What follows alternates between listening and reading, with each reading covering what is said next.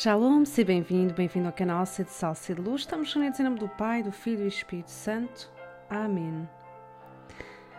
Ave Maria, cheia de graça, o Senhor é convosco. Bendita sois vós entre as mulheres e bendito é o fruto do vosso ventre, Jesus. Santa Maria, Mãe de Deus, rogai por nós, pecadores, agora e na hora da nossa morte. Amém. Vinde, Espírito Criador, as nossas almas visitai e enchei os corações com vossos dons celestiais. Continuamos na nossa leitura e meditação do livro Segredo de Maria. E o título da meditação de hoje é Práticas Interiores da Santa Escravidão, o seu espírito e os seus frutos. Diz-nos São Luís. Sobretudo, disse que esta devoção consiste em fazer todas as coisas com Maria, em Maria, por meio de Maria e para Maria. Não basta consagrar-se e entregar-se uma vez para sempre como escravo de Maria. E não basta tampouco repeti-lo todos os meses ou todas as semanas. Seria uma devoção demasiado passageira que não levaria a alma à perfeição, a que se endereça se for bem praticada. Não é difícil inscrever-se numa confraria, nem abraçar esta devoção e recitar todos os dias algumas orações prescritas. O verdadeiramente difícil é entrar no seu verdadeiro espírito interior, que consiste em fazer de modo que a alma, no seu íntimo, dependa e seja escrava da Santíssima Virgem e de Jesus por meio dela. Tenho encontrado muitas pessoas que exteriormente têm abraçado a santa escravidão mas poucas que tenham aprendido o verdadeiro espírito e menos ainda que tenham perseverado nele. Então, São Luís chama-nos a atenção que não basta consagrar-se uma vez ou só alguns meses, recitar as orações, mas é uma escravidão de amor, uma dependência de amor para ser vivida todo o instante, a cada instante das nossas vidas, dos nossos dias. É a dependência de Maria e a dependência de Jesus por Maria. É a dependência daquela pessoa que se sabe pobre, que sabe que é pobre, que sabe que é mendiga, mendiga de Deus, mendiga do seu amor, mendiga de Maria é aquela pessoa que é pobre em espírito. Continua São Luís. A prática essencial desta devoção consiste em fazer todas as ações com Maria, ou seja, tomar a Virgem como perfeito modelo de tudo que se tem para fazer. Então, fazer as coisas, todas as ações com Maria, significa perguntar-se o que faria Maria no meu lugar? O que diria Nossa Senhora no meu lugar? Qual seria o seu comportamento? Que virtude de Nossa Senhora devo praticar nesta situação? Para este fim, diz São Luís, antes de mais nada é preciso desprender-se de si próprio e das próprias perspectivas humilhar-se diante de Deus como seres incapazes de qualquer bem sobrenatural ou ação meritória para a vida eterna.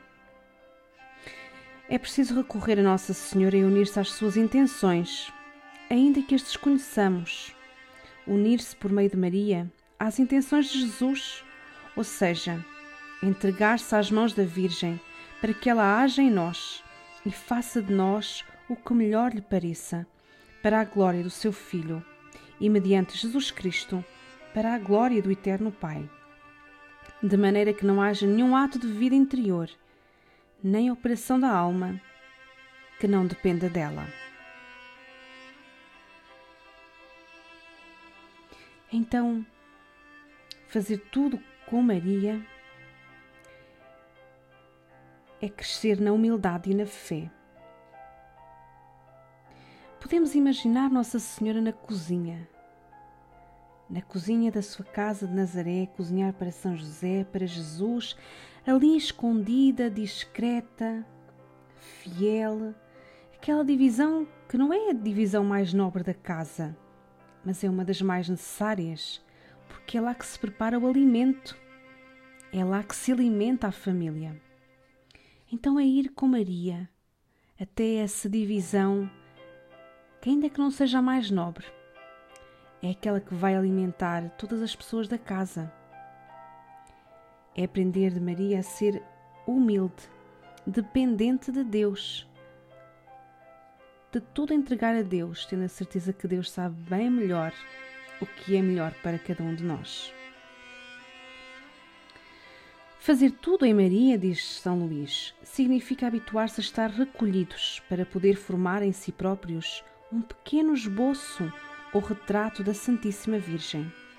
Ela será para a alma como o pequeno oratório onde ap apresenta a Deus as suas orações, segura de não ser repelida. Será a torre de vida onde se põe a salvo dos inimigos, a lâmpada acesa para projetar raios de luz até mesmo nas mais recônditas partes da alma, e inflamá-la de amor a Deus. Maria será para a alma a sagrada cela para contemplar Deus, nela e com ela. Maria será para a alma o recurso universal e o seu tudo. Se reza, rezará com Maria. Se recebe Jesus na Sagrada Comunhão, confiá-lo-á a Maria para que lá encontre as suas complacências. Qualquer coisa que faça, fala em Maria e em tudo fará atos de separação de si própria. Então, fazer tudo em Maria é recolher-se no coração imaculado de Maria, é esconder-se dentro do coração imaculado de Maria, é aprender de Maria a virtude do silêncio. É ter Maria como companhia e também como companheira da caminhada de fé. É ter Maria como nosso refúgio, como uma lâmpada acesa dentro dos nossos corações.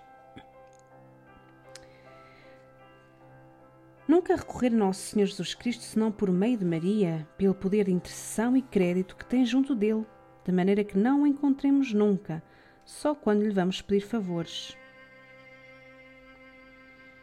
Então é ter Maria como nossa advogada, medianeira, como aquela que intercede por nós.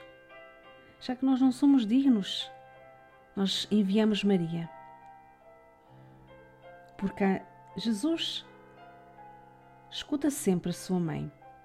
Então, se falarmos com a mãe de Jesus, ela falar-lhe-á de nós, das nossas necessidades, das nossas preocupações, dos nossos sofrimentos, e também das nossas alegrias, das nossas ações de graças, dos nossos louvores.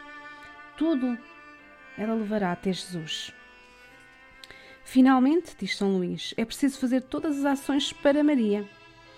Isto quer dizer que, como escravos declarados desta augusta Senhora, devemos trabalhar unicamente para ela, para a sua glória e interesse, como fim próximo e para a glória de Deus, nosso fim último. Em tudo aquilo que a alma faz, deve renunciar ao amor próprio, que se infiltra por toda a parte sem que nos demos conta, e repetir muitas vezes no centro do próprio coração é para vós, minha amada Senhora, que faço isto ou aquilo, que vou aqui ou acolá, que suporto tal pena ou tal injúria.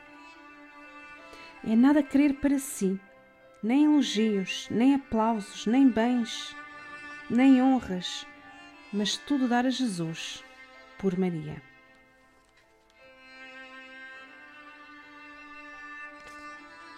E rezemos a oração do Magnificat. A minha alma glorifica o Senhor e o meu espírito se alegra em Deus, meu Salvador. Porque pôs os olhos na humildade da sua serva, de hoje em diante me chamarão bem-aventurada todas as gerações. O Todo-Poderoso fez em mim maravilhas, santo é o seu nome. A sua misericórdia se estende de geração em geração sobre aqueles que o temem. Manifestou o poder do seu braço e dispersou os soberbos. Derrubou os poderosos de seus tronos e exaltou os humildes. Aos famintos encheu de bens e aos ricos despediu de mãos vazias. Acolheu a Israel seu servo, lembrado da sua misericórdia, como tinha prometido a nossos pais, a Abraão e à sua descendência para sempre. Glória ao Pai, ao Filho e ao Espírito Santo, como era no princípio, agora e sempre. Amém. Estamos reunidos em nome do Pai, do Filho e do Espírito Santo. Amém.